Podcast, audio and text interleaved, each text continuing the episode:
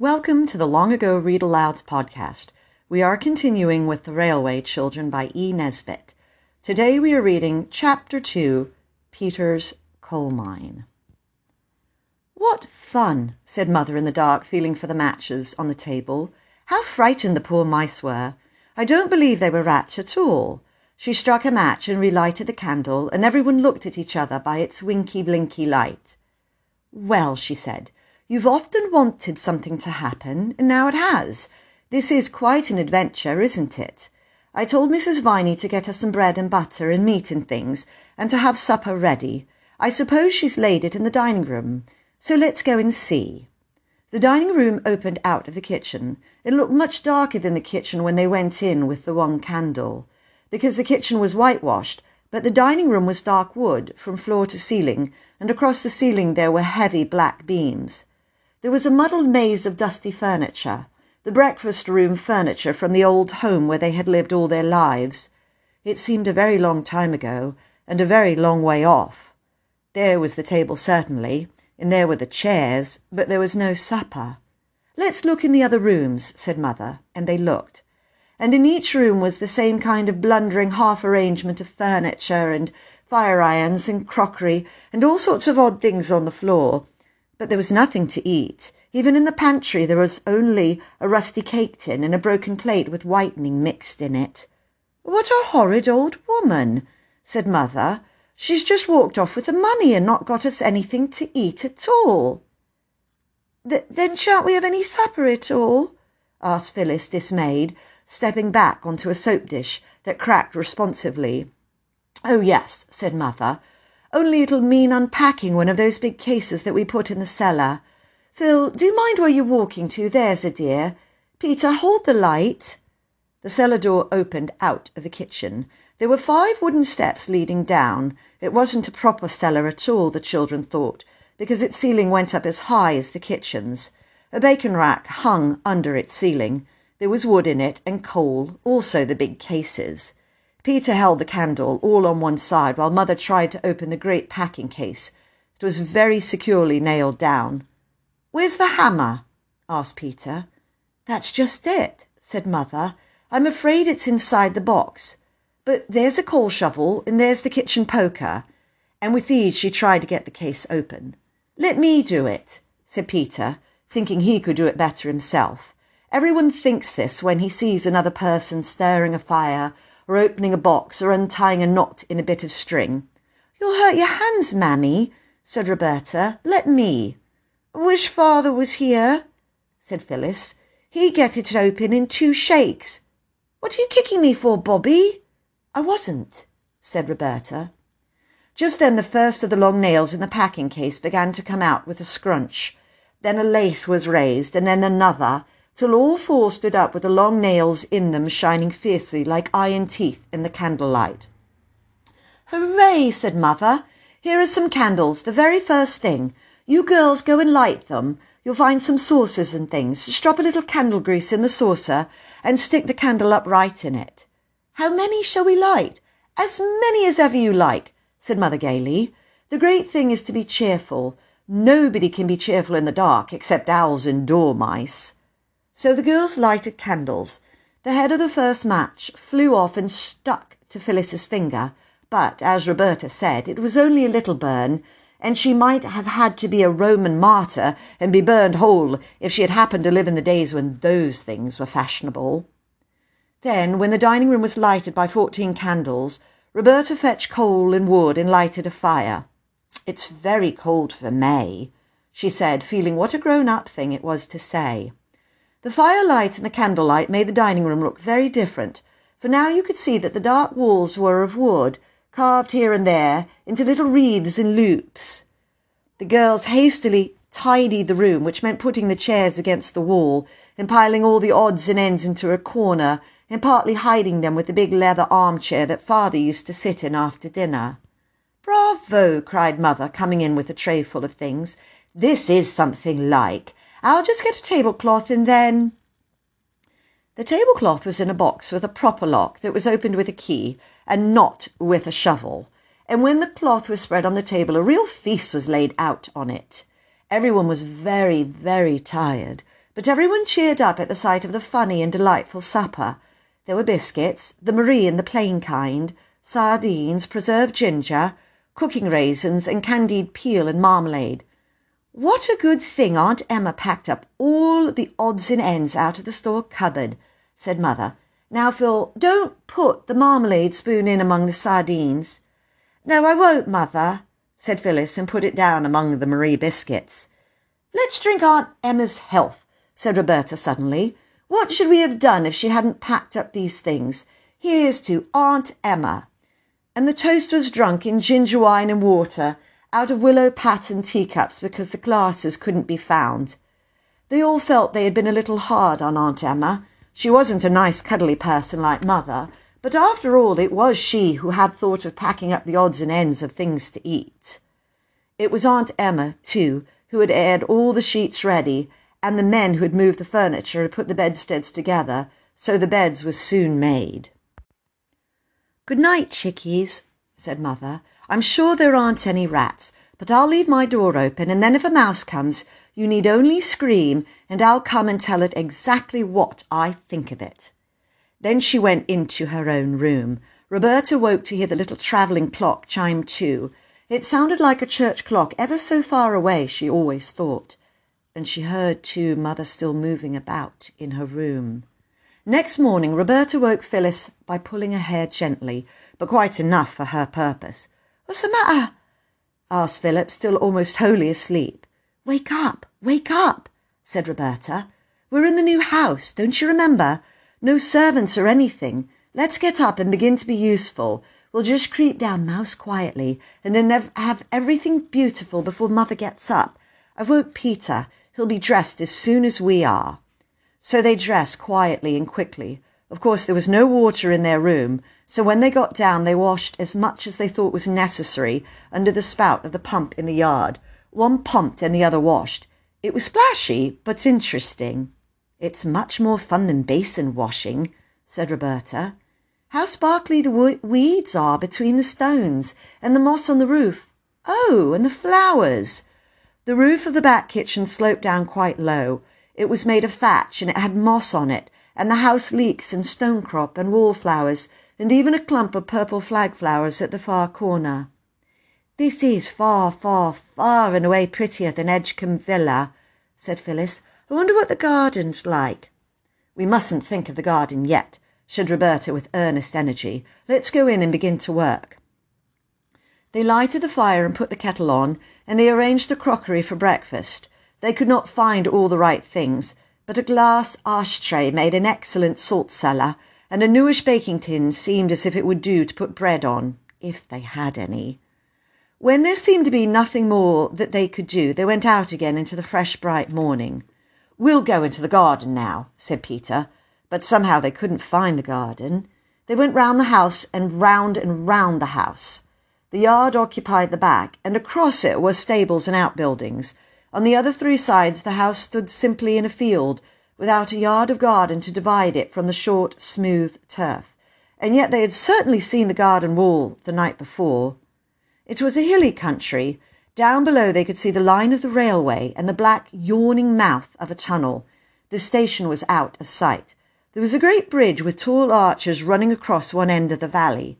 Never mind the garden, said Peter. Let's go down and look at the railway. There might be trains passing. We can see them from here, said Roberta slowly. Let's sit down a bit. So they all sat down on a flat grey stone that had pushed itself up out of the grass. It was one of many that lay about on the hillside, and when Mother came out to look for them at eight o'clock, she found them deeply asleep in a contented, sun-warmed bunch. They had made an excellent fire, and had set the kettle on it at about half-past five, so that by eight the fire had been out for some time, the water had all boiled away, and the bottom was burned out of the kettle. Also, they had not thought of washing the crockery before they set the table. But it doesn't matter, the cups and saucers, I mean, said Mother, because I've found another room. I'd quite forgotten there was one, and it's magic. And I boil the water for tea in a saucepan. The forgotten room opened out of the kitchen. In the agitation and half darkness the night before, its door had been mistaken for a cupboard's. It was a little square room, and on its table, all nicely set out, was a joint of cold roast beef with bread, butter, cheese, and a pie. Pie for breakfast? cried Peter. How perfectly ripping! It isn't pigeon pie, said Mother. It's only apple. Well, this is the supper we ought to have had last night. And there was a note from Mrs. Viney. Her son-in-law has broken his arm, and she had to get home early. She's coming this morning at ten. That was a wonderful breakfast. It is unusual to begin the day with cold apple pie, but the children all said they would rather have it than meat. You see, it's more like dinner than breakfast to us, said Peter, passing his plate for more, because we were up so early. The day passed in helping Mother to unpack and arrange things. Six small legs quite ached with running about while their owners carried clothes and crockery and all sorts of things to their proper places. It was not till quite late in the afternoon that Mother said, There, that'll do for today. I'll lie down for an hour so as to be as fresh as a lark by supper time. Then they all looked at each other. Each of the three expressive countenances expressed the same thought. That thought was double and consisted, like the bits of information in the Child's Guide to Knowledge, of a question and an answer. Question. Where shall we go? Answer. To the railway. So to the railway they went, and as soon as they started for the railway, they saw where the garden had hidden itself. It was right behind the stables, and it had a high wall all round. Oh, never mind about the garden now, cried Peter. Mother told me this morning where it was. It'll keep till tomorrow. Let's get to the railway. The way to the railway was all downhill over smooth, short turf, with here and there furze bushes, and grey and yellow rocks sticking out like candied peel from the top of a cake. The way ended in a steep run and a wooden fence, and there was the railway with the shining metals and the telegraph wires and posts and signals. They all climbed on to the top of the fence, and then suddenly there was a rumbling sound that made them look along the line to the right, where the dark mouth of a tunnel opened itself in the face of a rocky cliff. Next moment a train had rushed out of the tunnel with a shriek and a snort, and had slid noisily past them. They felt the rush of its passing, and the pebbles on the line jumped and rattled under it as it went by. Oh, said Roberta, drawing a long breath. It was like a great dragon tearing by. Did you feel it fan us with its hot wings? I suppose a dragon's lair might look very like that tunnel from the outside, said Phyllis. But Peter said, I never thought that we should ever get as near to a train as this. It's the most ripping sport. Better than toy engines, isn't it? said Roberta. I am tired of calling Roberta by her name. I don't see why I should. No one else did. Everyone else called her Bobby, and I don't see why I shouldn't. I don't know. It's different, said Peter. It seems so odd to see all of a train. It's awfully tall, isn't it? We've always seen them cut in half by platforms, said Phyllis. I wonder if that train was going to London, Bobby said. London's where father is. Let's go down to the station and find out, said Peter. So they went. They walked along the edge of the line and heard the telegraph wires humming over their heads. When you're in the train, it seems such a little way between post and post, and one after another the posts seem to catch up the wires almost more quickly than you can count them. But when you have to walk, the posts seem few and far between. But the children got to the station at last. Never before had, had any of them been at a station, except for the purpose of catching trains, or perhaps waiting for them, and always with grown-ups in attendance, grown-ups who were not themselves interested in stations, except as places from which they, which they wished to get away. Never before had they passed close enough to a signal box to be able to notice the wires and to hear the mysterious ping ping followed by the strong firm clicking of machinery. The very sleepers on which the rails lay were a delightful path to travel by, just far enough apart to serve as the stepping stones in a game of foaming torrents hastily organised by Bobby. Then to arrive at the station, not through the booking office, but in a free booting sort of way by the sloping end of the platform, this in itself was joy. Joy, too, it was to peep into the porter's room where the lamps are, and the railway almanac on the wall, and one porter half asleep behind a paper. There were a great many crossing lines at the station. Some of them just ran into a yard and stopped short, as though they were tired of business and meant to retire for good. Trucks stood on the rails here, and on one side was a great heap of coal, not a loose heap, such as you see in your coal cellar, but a sort of solid building of coals with large square blocks of coal outside, used just as though they were bricks, and built up until the heap looked like the picture of the cities of the plain in Bible stories for infants. There was a line of whitewash near the top of the coaly wall.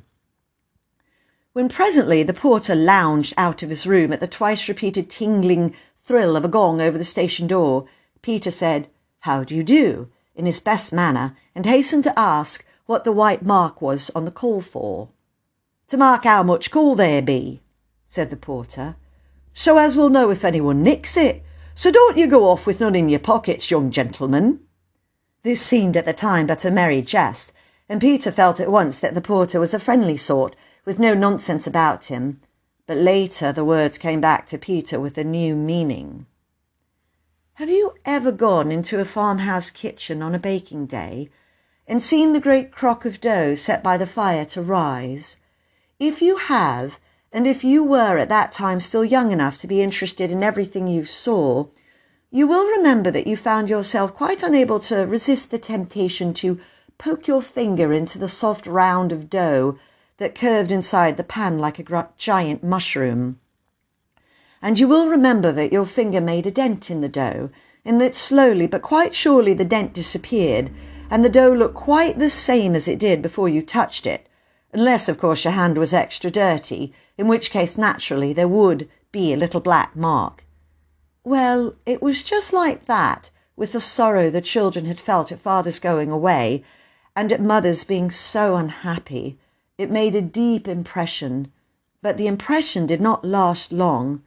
They soon got used to being without father, though they did not forget him, and they got used to not going to school and to seeing very little of mother, who was now almost all day shut up in her upstairs room, writing, writing, writing. She used to come down at tea time and read aloud the stories she had written. They were lovely stories. The rocks and the hills and valleys and trees, the canal, and above all the railway, were so new and so perfectly pleasing that the remembrance of the old life in the villa grew to seem almost like a dream. Mother had told them more than once that they were quite poor now, but this did not seem to be anything but a way of speaking. Grown up people, even mothers, often make remarks that don't seem to mean anything in particular, just for the sake of saying something seemingly. There was always enough to eat, and they wore the same kind of nice clothes they had always worn. But in June came three wet days. The rain came down straight as lances, and it was very, very cold. Nobody could go out, and everybody shivered. They all went up to the door of Mother's room and knocked. Well, what is it? asked Mother from inside. Mother, said Bobby, mayn't I light a fire? I do know how. And Mother said, No, my ducky love, we mustn't have fires in June. Coal is so dear. If you're cold, go and have a good romp in the attic. That'll warm you. But, Mother, it only takes such a very little coal to make a fire. It's more than we can afford, chickeny love, said Mother cheerfully. Now run away, there's darlings, I'm madly busy. Mother's always busy now, said Phyllis in a whisper to Peter. Peter did not answer. He shrugged his shoulders. He was thinking. Thought, however, could not long keep itself from the suitable furnishing of a bandit's lair in the attic. Peter was the bandit, of course, Bobby was his lieutenant, his band of trusty robbers, and in due course the parent of Phyllis, who was the captured maiden for whom a magnificent ransom in horsebeans was unhesitatingly paid. They all went down to tea flushed and joyous as any mountain brigands. But when Phyllis was going to add jam to her bread and butter, Mother said, Jam or butter, dear, not jam and butter. We can't afford that sort of reckless luxury nowadays. Phyllis finished the slice of bread and butter in silence and followed it up by bread and jam. Peter mingled thought and weak tea. After tea, they went back to the attic, and he said to his sisters, I have an idea. What's that? they asked politely. I shan't tell you, was Peter's unexpected rejoinder. Oh, very well, said Bobby, and Phil said, Don't then. Girls, said Peter, oh, we're always so hasty tempered. I should like to know what boys are, said Bobby with fine disdain. I don't want to know about your silly ideas. You'll know some day, said Peter, keeping his own temper by what looked exactly like a miracle. If you hadn't been so keen on a row, I might have told you about it being only noble heartedness that made me not tell you my idea. But now I shan't tell you anything at all about it. So there. And it was indeed some time before he could be induced to say anything, and when he did, it wasn't much. He said, The only reason I won't tell you my idea that I'm going to do is because it may be wrong, and I don't want to drag you into it. Don't you do it if it's wrong, Peter, said Bobby. Let me do it. But Phyllis said, I should like to do wrong if you're going to. No, said Peter, rather touched by this devotion. It's a forlorn hope, and I'm going to lead it. All I ask is that if Mother asks where I am, you won't blab. We've got nothing to blab about, said Bobby indignantly. Oh, yes, you have, said Pe- Peter, dropping horse beans through his fingers. I've trusted you to the death. You know I'm going to do a lone adventure and some people might think it wrong. I don't. And if mother asks where I am, say I'm playing at mines. What sort of mines? You just say mines. You might tell us, Pete. Well then, coal mines. But don't you let the word pass your lips on pain of torture. You needn't threaten, said Bobby, and I do think you might let us help. If I find a coal mine, you shall help cart the coal Peter condescended to promise. Keep your secret if you like, said Phyllis. Keep it if you can, said Bobby. I'll keep it right enough, said Peter. Between tea and supper, there is an interval even in the most greedily regulated families. At this time, Mother was usually writing, and Mrs. Viney had gone home. Two nights after the dawning of Peter's idea, he beckoned the girls mysteriously at the twilight hour. Come hither with me, he said, and bring the Roman chariot. The Roman chariot was a very old perambulator that had spent years of retirement in the loft over the coach house. The children had oiled its works till it glided noiseless as a pneumatic bicycle, in answer to the helm as it had probably done in its best days. Follow your dauntless leader, said Peter, and led the way down the hill towards the station. Just above the station, many rocks had pushed their heads out through the turf as though they, like the children, were interested in the railway. In a little hollow between three rocks lay a heap of dried brambles and heather. Peter halted, turned over the brushwood with a well scarred boot, and said, Here's the first coal from St. Peter's mine. We'll take it home in the chariot. Punctuality and dispatch. All orders carefully attended to. Any shape lump cut to suit regular customers. The chariot was packed full of coal, and when it was packed, it had to be unpacked again because it was so heavy that it couldn't be got up the hill by the three children, not even when Peter harnessed himself to the handle with his braces and firmly grasped his waistband in one hand, pulled, while the girls pushed behind. Three journeys had to be made before the coal from Peter's mine was added to the heap of mother's coal in the cellar. Afterwards, Peter went out alone and came back very black and mysterious. I've been to my coal mine, he said. Tomorrow evening we'll bring home the black diamonds in the chariot. It was a week later that Mrs. Viney remarked to Mother how well this last lot of coal was holding out. The children hugged themselves and each other in the complicated wriggles of silent laughter as they listened on the stairs. They had all forgotten by now that there had ever been any doubt in Peter's mind as to whether coal mining was wrong. But there came a dreadful night when the station master put on a pair of old sand shoes that he had worn at the seaside in his summer holiday and crept out very quietly to the yard where the Sodom and Gomorrah heap of coal was, with the whitewash line round it. He crept out there and he waited like a cat by a mouse hole. On the top of the heap something small and dark was scrabbling and rattling furtively among the coal. The station master concealed himself in the shadow of a brake van that had a little tin chimney and was labelled GN and SR 34576. Return at once to White Heather Sidings.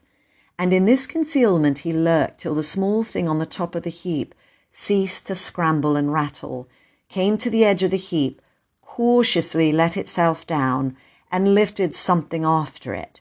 Then the arms of the station master was raised, the hand of the station master fell on a collar, and there was Peter, firmly held by the jacket, with an old carpenter's bag full of coal in his trembling clutch. So I've caught you at last, have I, you young thief? said the station master. I'm not a thief, said Peter, as firmly as he could. I'm a coal miner. Tell that to the Marines, said the station master.